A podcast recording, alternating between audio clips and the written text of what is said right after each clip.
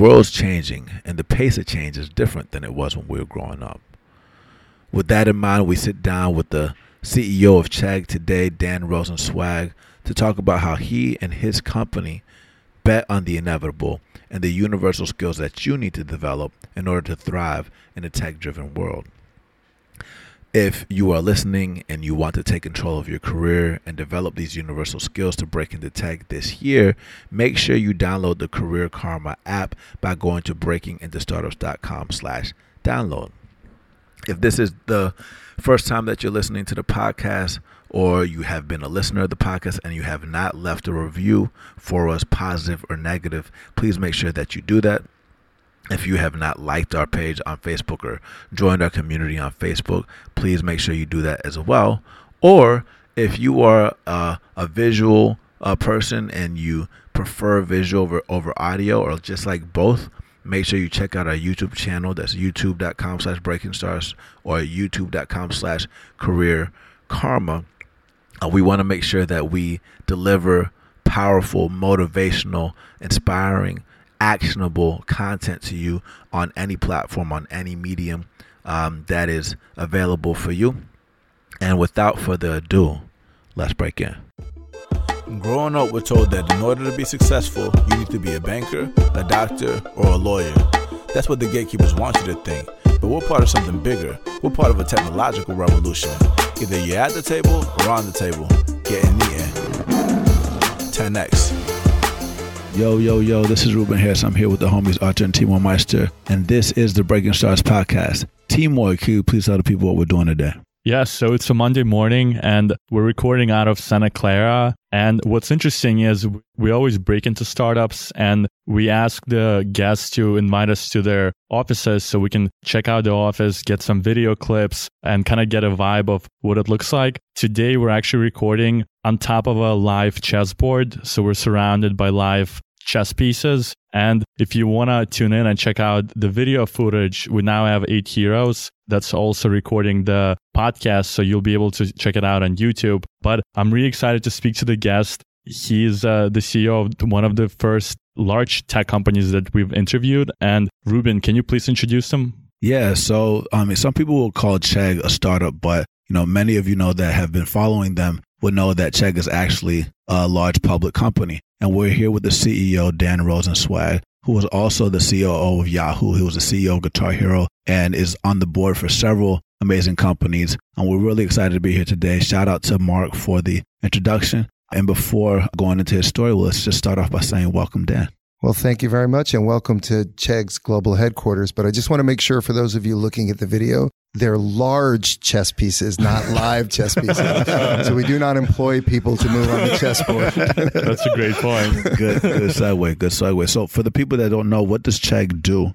What are your thoughts about, you know, your focus now that you're here? So Chegg was created with a very simple premise in mind, which is young people are overburdened they're overtaxed in terms of their time, the things they need to do, the costs in their life. And nobody has put students first. Everybody has put the institution first, the publisher first, the professor first, the administration first, the hours when you program classes. So if we could build a company that puts students first, what would we do? So everything we do is designed to help students decide should they go on to further education? And if so, what would that further education be? What is the cost of making that decision in terms of time and money? How do we save them costs? And so we created the textbook rental business.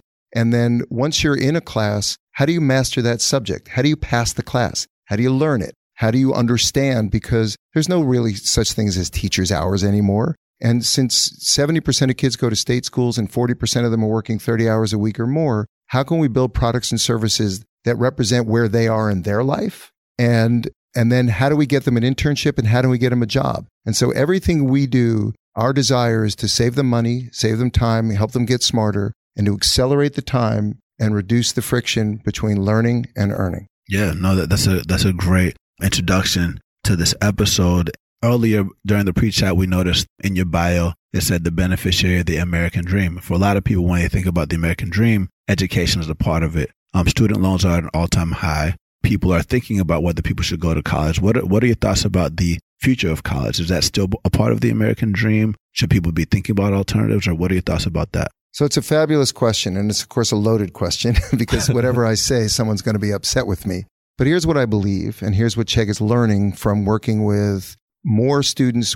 We believe we have the largest network of direct to student learning anywhere in the country. Mm-hmm. So everything we do is based on what we learn from students, what we're actually able to observe what they do, how they do it, the time of day that they do it, where they struggle, where they don't struggle. You can do it by textbook, by class, by professor, by gender, by region. So we have a lot of information available to us. And what we believe is this 80% of kids go to college for the purposes of getting a better job.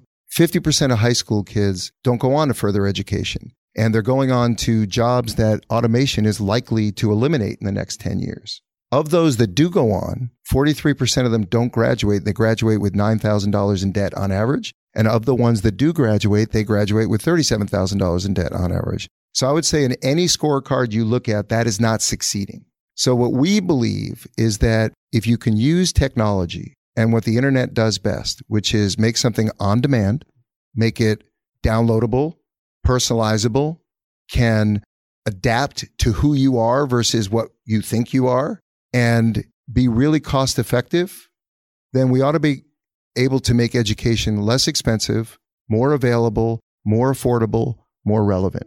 And that, like everything else we've done, so we no longer wait out in the rain for a car hoping we get it. We call Uber. Yeah. It comes to us. We no longer go to a movie theater and pay a lot of money for something we don't want to see and eat popcorn we don't want to eat and sit next to somebody we don't want to know, we go to Netflix. Yep. Mm-hmm.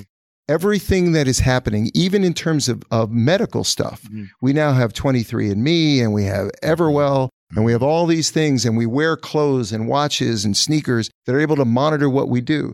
So if everything else in the world is coming to us mm-hmm. and being more accessible, more relevant, more affordable, and more accurate, why are we still going to education yeah. instead of education yeah. coming to us? So mm-hmm. we believe an increasing number of Americans who don't have the time, don't have the money. We ought to be able to bring learning directly to them. Yeah. Mm-hmm. Yeah. No, that's that's an amazing answer. And um, I know that Chegg is also focused on you know careers and things like that. So can you talk a little bit about what you all are doing related to people after they've gotten the skills and how they navigate the workforce? Because that's a whole different skill set. So it's another part of technology that's really fascinating, which is data mm-hmm. and big data. So what, what data scientists look for and what you can use AI and computer learning for is finding patterns, recognizing patterns. And once you recognize them, people can make better decisions as a result of them. Mm-hmm. So we've gone back and we've looked at over 100 million resumes over 10 years of, of college grads. And so we can now tell a kid if you go to Emory, where you went to, yep and you take this major, you're going to acquire these skills that an employer might want. Mm-hmm. Here are the eight employers that are likely to hire you. Here's how much they're likely to pay you. And here's how much the person that's gone there, how long they've actually stayed there. So by using data, mm-hmm. we can find patterns and help people make better decisions. We believe it is our birthright and our responsibility to help a student get their first job and to make that first job a job they're likely to succeed in and be able to get it faster and with less stress. So we are working with students and employers to use all of this data to build pathways to help a young person understand if I do this, this is what's likely to happen. If I change it and do this, this is what's likely to happen. By the same token, we go to employers and we say to employers, you want to learn how big the pool is for the kinds of people that have the capability mm-hmm. to do the things you want. You want to learn what region they're in. You want to understand the value of diversity. Mm-hmm. And so our data, because our platform is so large, help employers grow their pools and start looking at kids in schools that they historically never might have looked at because we can identify that those skills that they have. And so what we want to be able to do is help you pick the school, pick your class, pick your major, master the subject, pass the class, get an internship and get the right job. Mm-hmm. And then identify the gaps in your skills and then eventually help you level up on those gaps. Yeah. Yeah. No, that makes a lot of sense. And we're definitely going to talk about your first job and how you got up to this point and, you know, a lot of times how people are switching careers and sometimes it seems like an accident. But before going into that, we also know you're on the board of Adobe. You've mm-hmm. invested with some of our guests like Mission U and mm-hmm. things like that. Um, what are your thoughts about programs like Adobe, Digital Academy or boot camps and things like that? Well, I think we're living in a world now where technology's impact is ubiquitous and it's unstoppable. So everything Chegg tries to do, and we and we do some of it extraordinarily well, and we're trying to get better at some of the other things that we do, is that we bet on the inevitable. So we don't know the day the inevitable is going to happen or exactly the pathway in which it's going to happen or in what sequence it might happen. But let's just be clear. If you think about the jobs of the present and of the future, are they going to require people to understand technology more or less? Probably more. It doesn't mean that everybody can or should be or wants to be an engineer, Facts. right? I have two daughters. I forced my first, my oldest daughter to go to General Assembly to learn programming. And mm-hmm. I said, Rachel, what did you learn? She said, I learned exactly what I thought I was going to learn. I said, What's that? She goes, I hate programming. and so that is not what she wants to do. If you look at a company like Chegg that has now a thousand employees, the overwhelming number of employees that we have are something other than an engineer. But if you want to build a business, you want to build a product, you want to learn how to market, you want to be an analyst, you want to be in finance, you better know how to use certain things. Mhm. So if you're going to be in sales and you don't know how to use something like Salesforce, that's a real challenge for you. If you're going to be a creative type or a marketer or a photographer Mhm. and you don't know how to use Adobe Photoshop or subscribe to, you know, to their creative cloud, you're going to be limited in the number of places that you can be successful. If you're going to be a marketer and you don't understand data science and analytics and how to go into the database and get the data, all the brilliant ability that you have to think through won't be available to you because you won't even be able to see the data. Yeah. So Yeah, my and- view is that these things are necessary. They're valuable. I think they ought to be taught by schools. I think the mistake is it's not instead of liberal arts. It's not instead of what you learn. It's addition Mhm. Mhm. to what you're learning because that's how we get it together. When you think about liberal arts, you know, rhetoric, uh, rhetoric was one of the big categories. Critical thinking is one of the big categories, all necessary. But what is rhetoric today? Well, if you don't know how to use Facebook or Instagram, then you don't know how to communicate. Yeah. Those are the speaker's corners Yeah. of today's generation. And so, from my standpoint, it's just inevitable. The same way I had to learn typing or how to use a calculator when I was growing up. People today need to know how to know what the technology skills that they that they have to have. It doesn't mean their job is to be an engineer. Yep. It just means you need to appreciate what an engineer does. You also need to get access to the content and the data and the analytics that you need. And you also need to be able to use modern day tools, right? We no longer do a mailing through the post office and hope to get two and a half percent, Yep. you know, return on a direct mail like we did in magazine publishing when I started. Everything now is is CRM. So to avoid the necessary skills seems like a Totally. waste of time. And Yeah. you mentioned something in your uh, intro, like how the number of people that drop out of high school, of college, folks who are performing jobs that may not exist in 10 years, Mhm. and how like today's technology, it's definitely, there's definitely a learning curve, but by gaining those tech skills, you're giving yourself job security and you're making yourself less replaceable. And like Timur and I, we went to coding boot camps, and even though we had successful jobs, we still felt like we needed to obtain the 21st century literacy, which is knowing maybe not necessarily how to code, but at least understand how technology is built. And so we recommend a lot of our listeners to at least study how like popular apps that they use on day to day basis, how they work, because that's going to give them insights and maybe even better ideas or business ideas they could pursue, they could pursue in their life. In your case, so you've mentioned like kind of the importance of liberal arts, but there's also kind of people are switching careers multiple times during their lifetime. And a lot of the time, the first job you get out of college, like in our case, it was finance. It's probably not going to be the job you're going to have in 10 or 20 years because people master the skills, they find other things they want to learn about. So, how do you see education evolving beyond just the first job, but also like your second, third job and refining that fulfillment in your career? Yeah. That, so I'm 57. So that Mhm. what what is different is your generation is extraordinarily different than Mhm. the expectations that we had. So I stayed at my first company, or my Yeah. second company after Yeah. I got laid off. My first company for 17 years. Wow. And the only reason that I left is because we spun out a division, took it public, and it got acquired. Yeah. Otherwise, I probably would have stayed Yeah. for even a longer yeah. time. And So that was so the different. expectation. That's so different to today. Absolutely correct. And so, but there are universal skills hmm that you could benefit from knowing hmm communication, Yep. right? Critical thinking Yep. hmm and language. But today's language is technology. Yeah. It's not Latin like Yeah. it was when I was growing up. hmm And so, understanding those things. But I think if you just asked somebody, if you didn't call it tech, hmm and you said, Would you like to know the nine things that every employer wants a young person to have when they're going to go take a job? Yep. And if you could get better at them, would you? I think everybody would say yes. Mhm. And if you don't know how to use Office 360, Mhm. you're not going to be very good in finance. Yep. Right. Because if you can't master an Excel spreadsheet, Yeah. Yep. doesn't matter how smart you are, how critical your thinking is. If you don't, if you can't organize the information, you're of no value, Yep. right? If you're a creative type and you can't use Adobe, Yep. very little value. Yep. Mhm. And so, from my standpoint, I think we should take away the stigma of calling it tech because I think people confuse that with coding Yeah. or that you're going to go into a Mhm. technology job. Yeah. You're going to go into a job and it's going to require you to learn and use the processes and systems that are available. Yep. Yep. And all of them are predicated on technology. Yeah. Yeah. Yeah. Now, in terms of your other question, I believe, based on my own career Mhm. and based on what I see from the millions and tens of millions of young people that we work with and my own two daughters and their friends, life's very serendipity. Mhm. So when I go back and speak at my college, they say, Dan, did you always know you were going to run a company like Yahoo when you were chief operating officer there? And I was like, in 1983, they hadn't invented the internet, a cell phone, broadband, data. Yeah. We barely had a computer. It was much bigger, Yeah. and I got a C in the class. Yeah. So the answer is the world keeps going. Yeah. The world keeps evolving. And if you want to participate Mhm. and grow and have the opportunity to experience many things in your life, you are going to have to keep investing in yourself. Facts. Mhm. No. no. Yeah, and I think I think you touched you made a lot of great points.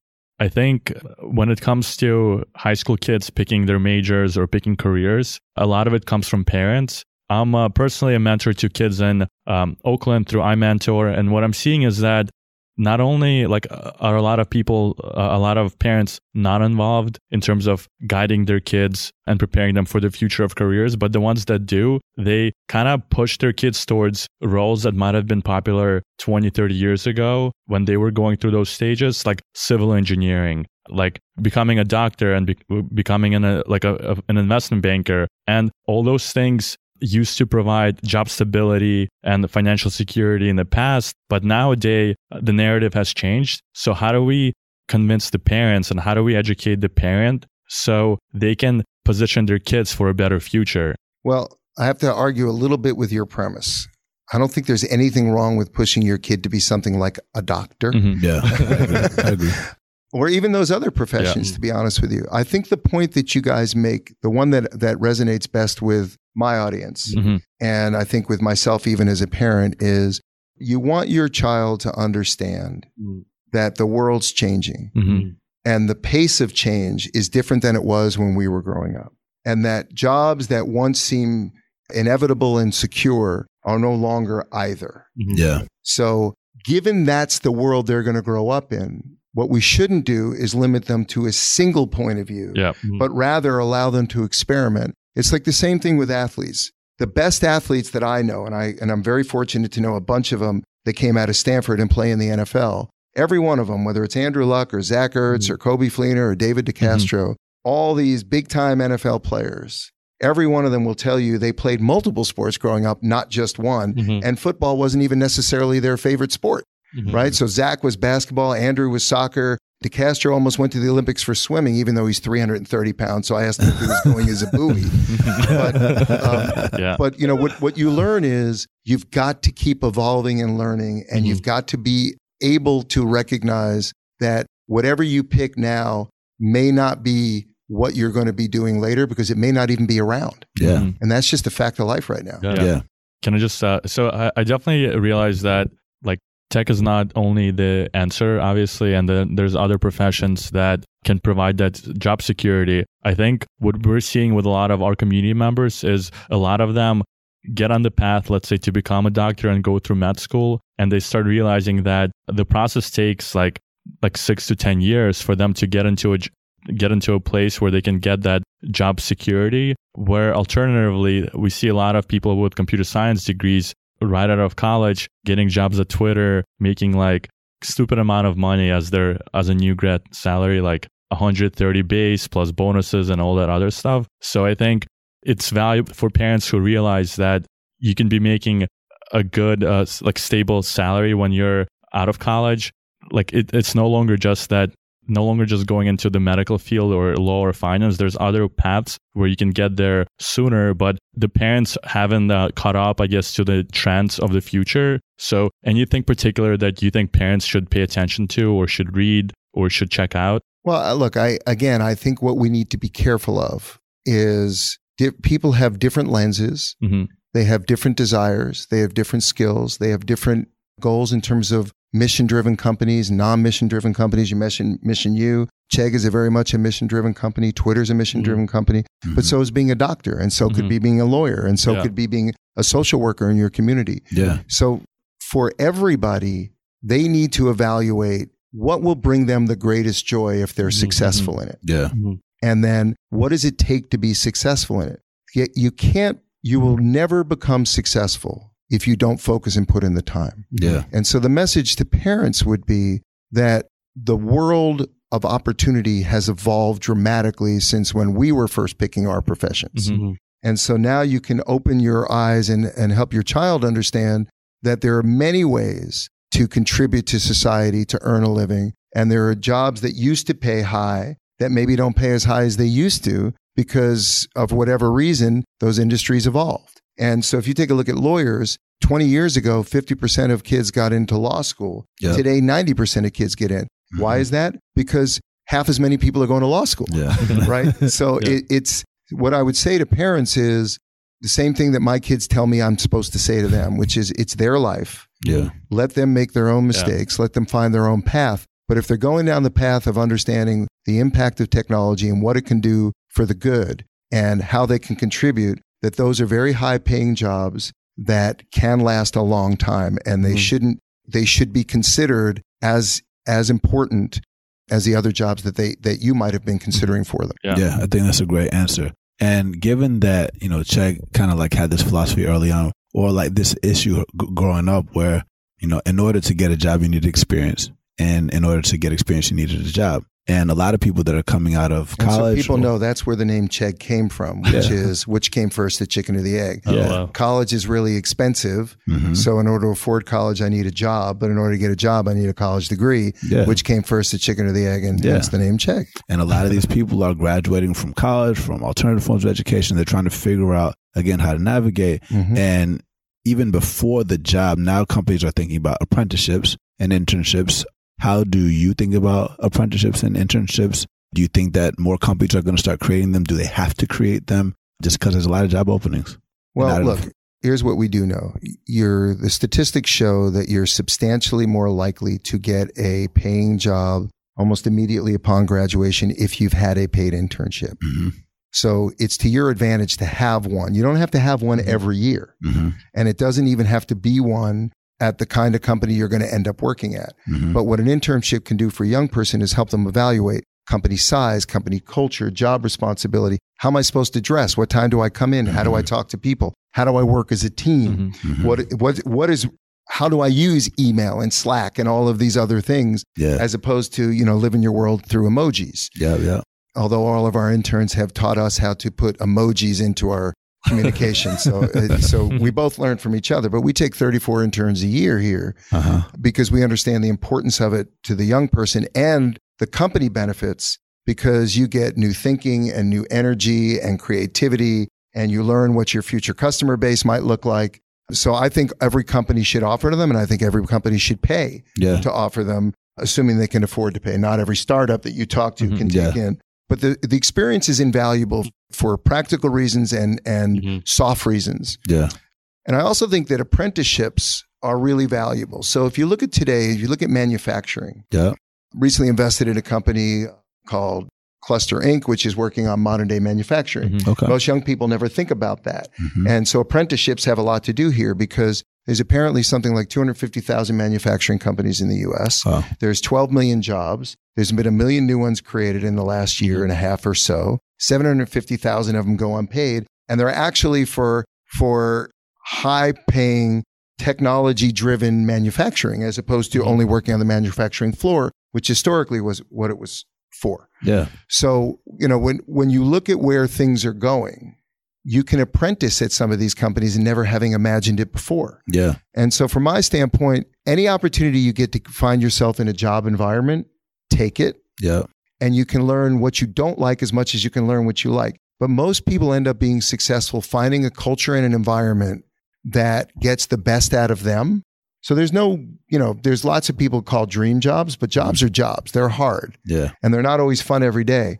So the way you fight through that pain is to be in an environment in which the people you're working around and the mission you're on are worth fighting for. Yeah. No, I think that's a great segue into like, you know, how you got your first job. Cause I remember we kind of faced this conundrum where, you know, I was, you know, investment banker working with Artur and Timur. We knew tech was taking over everything. We knew we wanted to start something in the future and we had to have a diversity of skill sets. So they decided to be software engineers. I realized that wasn't for me. So I learned, I decided to do sales and I think you decided to do the same thing. So can you tell people how you, you know, started in your first job? Yeah. So the first job, look, coming out of a liberal arts college in 1983, unless you were, you know, unless you knew the profession, if you're going to real estate or finance or, you know, going to Wall Street, one of those things, or consulting firms, I was clueless.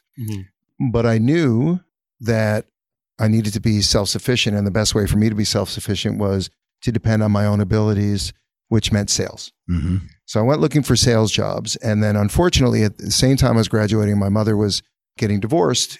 And so I was knew that, you know, that I was going to be more out on my own than I Mhm. originally planned. Mm-hmm. And, you know, that was fine. It just was unexpected at the time. So I took a job that paid more. And the job that paid the most was $18,000 a year, Wow. going to work for a great company called Pitney Bowes Dictaphone, who was selling this new technology, speaking about technology back in 83, called word processing. Okay. And you're all too young that are listening to this to know that word processing used to be a machine, not a software package.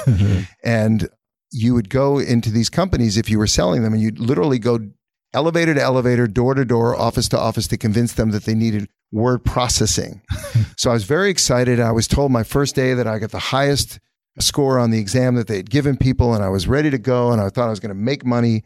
And then they said, uh, sit down, have bagels, meet everybody, enjoy yourself. Two hours, we have a company wide meeting. And I went up to the company wide meeting and they announced that Pitney Bowes Dictaphone was going out of the word processing business.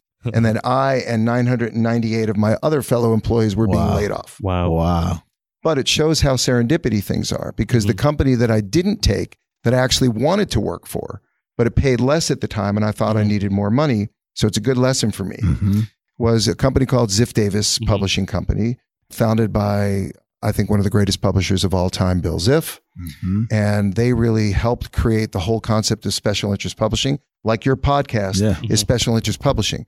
But they were flying, boating, running, skier, Mhm. skiing, road and track, you know, all these kinds of things. Psychology Today, stereo review for any of you who know what a stereo is. Yeah. They didn't name them Alexa at the time, but stereos used to play music.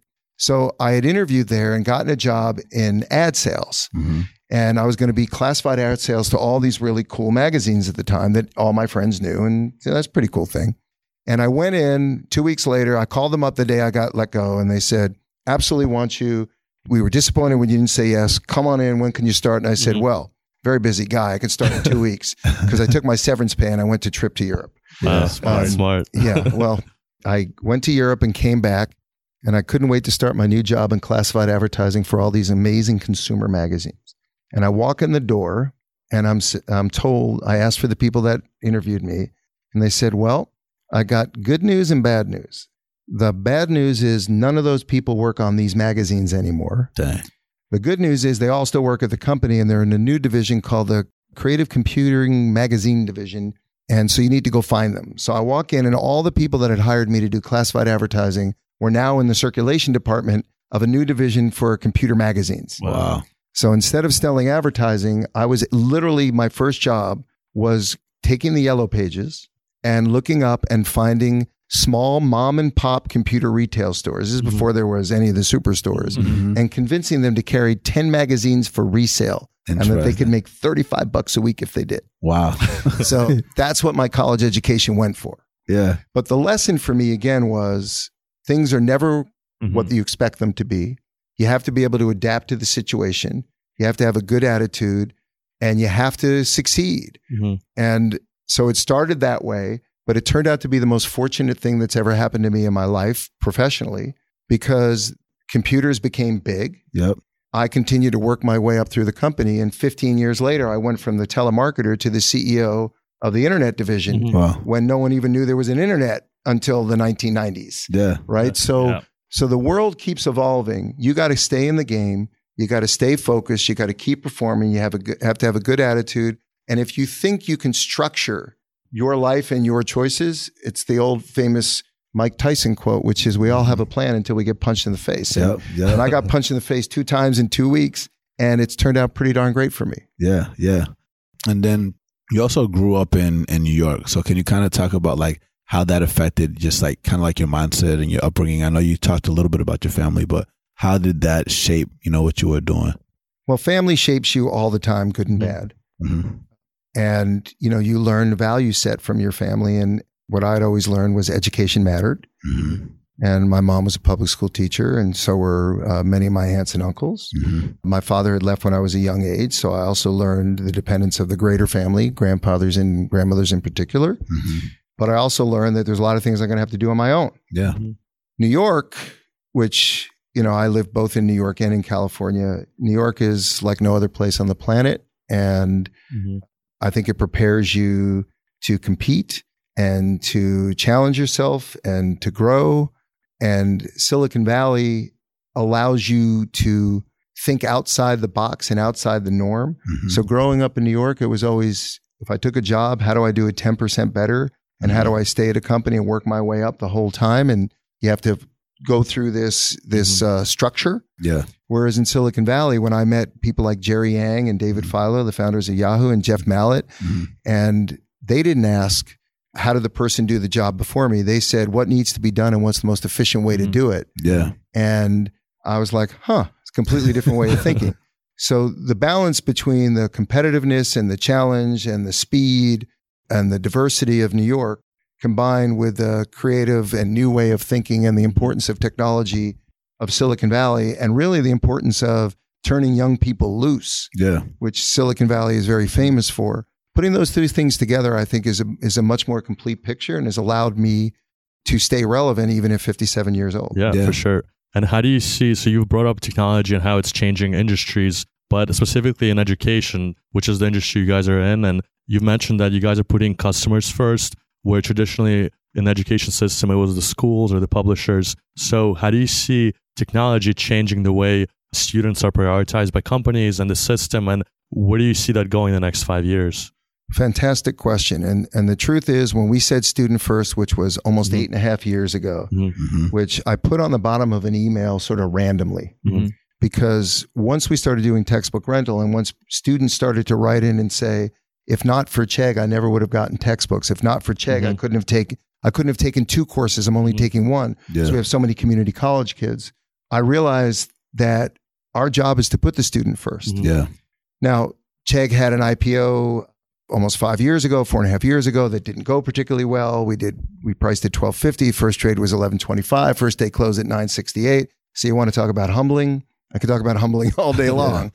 And doing that on CNBC and in front of my daughters and my wife is not my finest um, proud moment. But the stock dropping all the way to three dollars and fifteen cents, people didn't think that they needed to change. Mhm. Now that the stock is over thirty, Mhm. Mhm. and that that Chegg reaches, you know, nearly half of every college student, and 25% of them, we believe, by the end of this year will be a paying customer, Mhm. and that they use our learning services on average once a week, and they're Mhm. consuming over 200 pages a semester. Mhm. People are beginning to wake up to the fact Mhm. that the system is not designed to serve the modern day Mhm. student, and the modern day student is actually 25, not Mhm. 18 to 22. 25% of students actually have a child already. Mhm. They're working. And it doesn't matter whether it's four year or two year. And fewer and fewer are going to residential colleges because of the time and the money. Even if you went to a community college, it's an hour commute there, an hour commute back, 50 minutes or an hour for the class. That's three hours out of your day Yeah.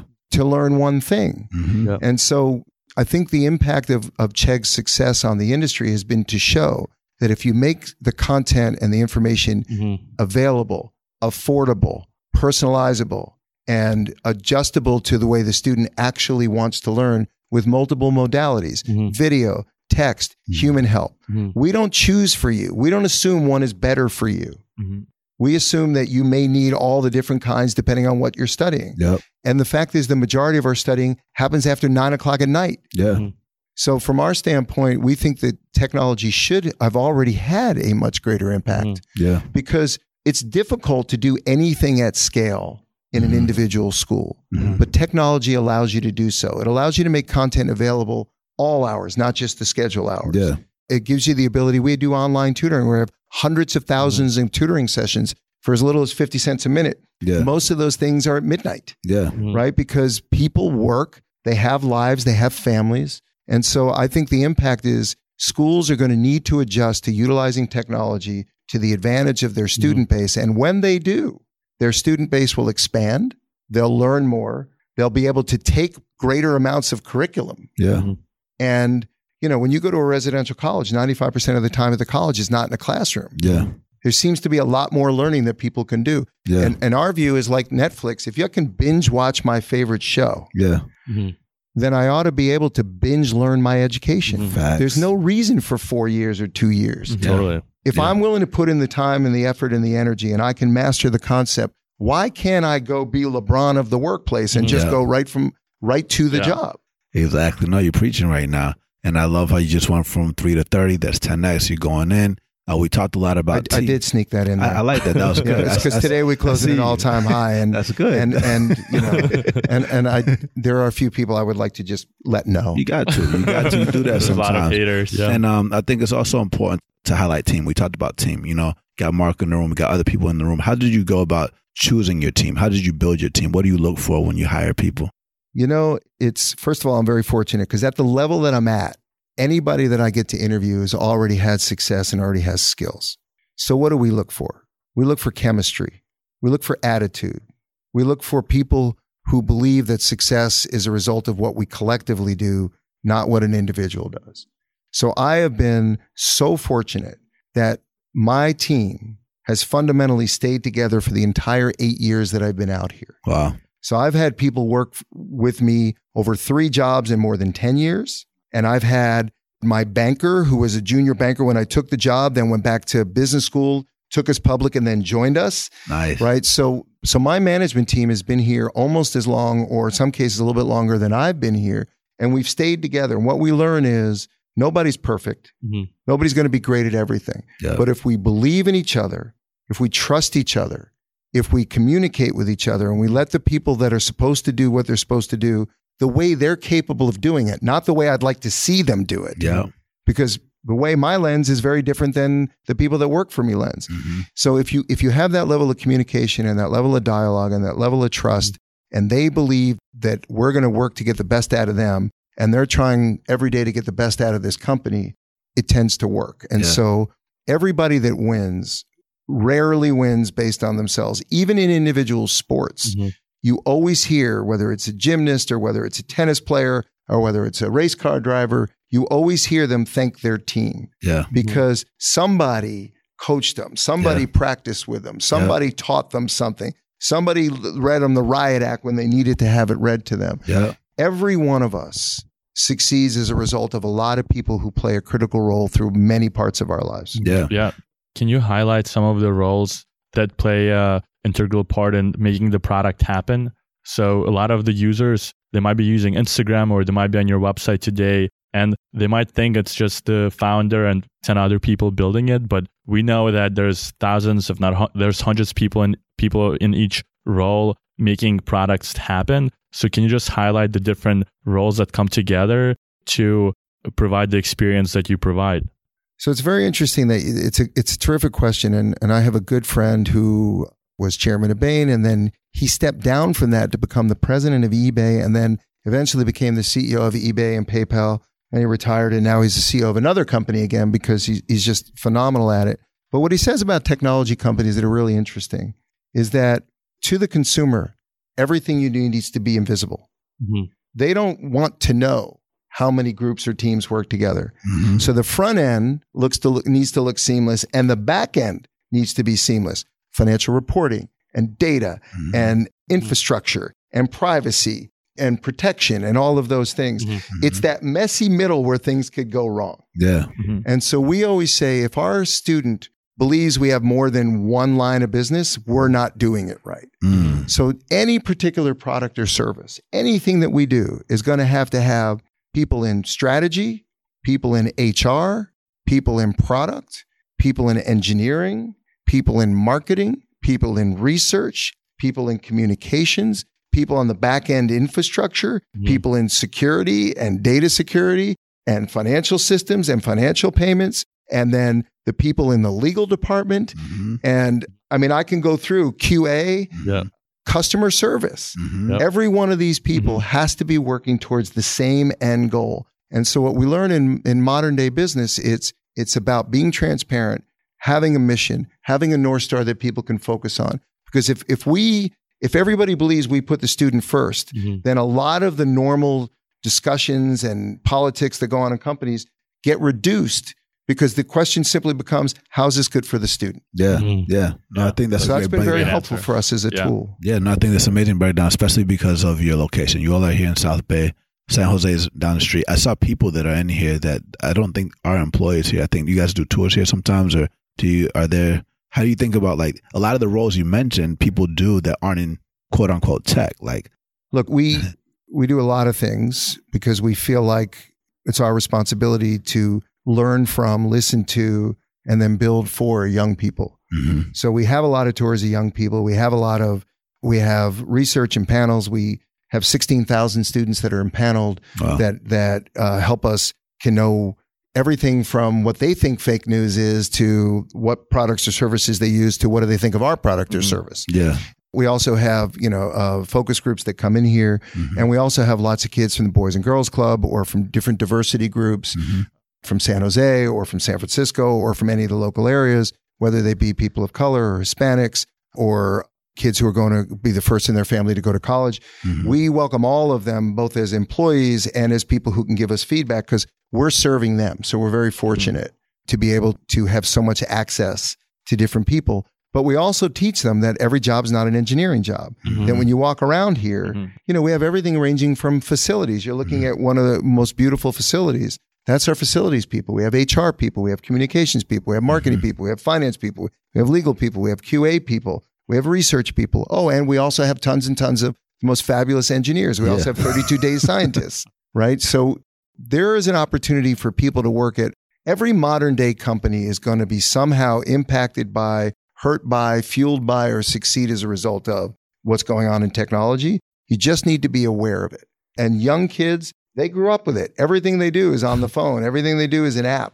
It's not as intimidating to them as it is to their parents. yeah, So at this point in the podcast, we do the lightning round, and this is where Artur and Ruben will ask you questions that are that are geared for our listeners, so they can take your advice and they can implement the strategies, tactics to get to where you are today. So Artur, take it away. So Yeah. these are quick questions, quick, Quick answers. questions, Yeah. very strategic and tactical. All right, I got So- my hand on the buzzer. All right, let's do this. So this question takes us back to the basics. So imagine you just moved to a brand new city, you don't know anyone, and you're you only have hundred dollars, and you're trying to get back on your feet and break into tech. What would you do, and how would you spend that hundred dollars?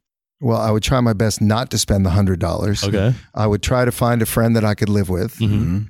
I would find a find, try to find a company that uh, gives you free food, which you Mhm. can't do in Mountain View now, but you can do in, in every other place. And what I would say is this: look, when you're young, you could take the most amount of risk, Mhm. but you also cannot afford to risk to be homeless or foodless, which is a very big problem in, Oh, in yeah. San Francisco. So I would say the first thing you do is you don't move here unless you have some place to crash for a while. yeah, And then the second thing is you go find yourself into almost any job at any company in the Mhm. Bay Area. Until you learn what it is you think you want to do yeah, and get some skills and get some experience. Don't try to think you're going to know the right answer to the single most important question you're ever going to be asked yeah, uh, in day one of a new city. yeah. You know, there are 4,000 new startups a year in this town. So, Yeah. so don't feel like any choice you make is also the last choice you're going to make. Yeah, Yeah. you got another game that you're playing. Uh, we talked a little bit about mindset earlier, uh, meditation, things like that. What's your what's Dan's daily routine? Well, it's evolving. Okay. So, look, believe it or not, you need to get a lot of sleep yeah. at any age. hmm Two, I exercise a lot. hmm And in my case, I go running a lot because it helps clear my head and just make me feel better. Three, I try to eat increasingly better. And as you get older, that becomes more important. Four, I quit drinking four years ago Yeah. because I've never met anybody who said at the end of their life they wish they had drank more or taken more drugs. Yeah. so that was a pretty good sign that, you know, as I got older, it wasn't, it wasn't the smartest thing to do. So my routine is I get up, I meditate, hmm which is new. I've just started that. Nice. And I assume that the day is going to go well until proven otherwise. hmm I make sure that I, I've already known what it is I'm supposed to do that day. I'm already prepared for those things. hmm And I come in with a great attitude and with an expectation. I greet everybody here because I feel safest and most productive and happiest when I walk in these doors. Yeah. Because the people you guys have walked around, you, Yeah. you must have felt Some the great energy, on energy, Monday yeah. morning. hmm That's also because we give a lot of free caffeine. Um, and then I go about recognizing that not every day is going to go as planned. Not every problem is going to be understood or solvable in that minute.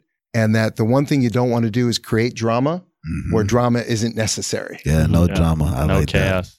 Yeah. So this question it's about um I guess your biggest strengths. You mentioned that when you first got uh, the first job that you ever had was calling on mom and pop businesses selling Mhm. magazines and then in 15 years you rose to become the CEO of that company. What skill do you think contributed to that success? So normally in a podcast where they don't see you, I say my skill is my extraordinary good looks. but since you're also videoing this, I can't say that. People will know that pretty quickly. But if I could encourage anybody, and I do with my daughters, and sometimes it drives them crazy because that's what parents do, Mhm. is, you know, their mom has taught them to be, to care about a mission, to have great values, to care about others, to succeed working with other people, and to recognize and to be available to other points of view, to be willing to, to hear other points of view, but also never devalue themselves, right? They belong where they are and they should act like they Mhm. belong where they are. For me, the one thing that I've taught them on top of that is you will never go hungry Mhm. and you will never be unemployable if you can sell. Mhm. And selling is about listening. It's about understanding. It's about empathizing. It's about having compassion. And it's about being able to communicate not the way you want to communicate, but the way the other person can hear what it is you're trying Mhm. to communicate.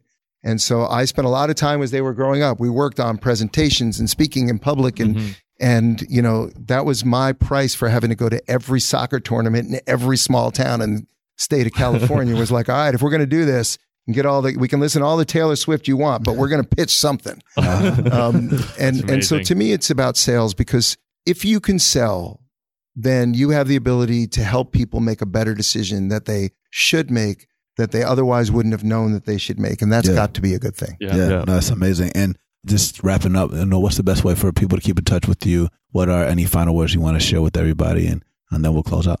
Well, first of all, I want to thank you all. It's a real honor to meet you guys and to have the opportunity to participate. And obviously, most of your listeners either use or have heard of Chegg or know Mhm. somebody that uses Chegg. And so I have great gratitude Mhm. and appreciation for all of them.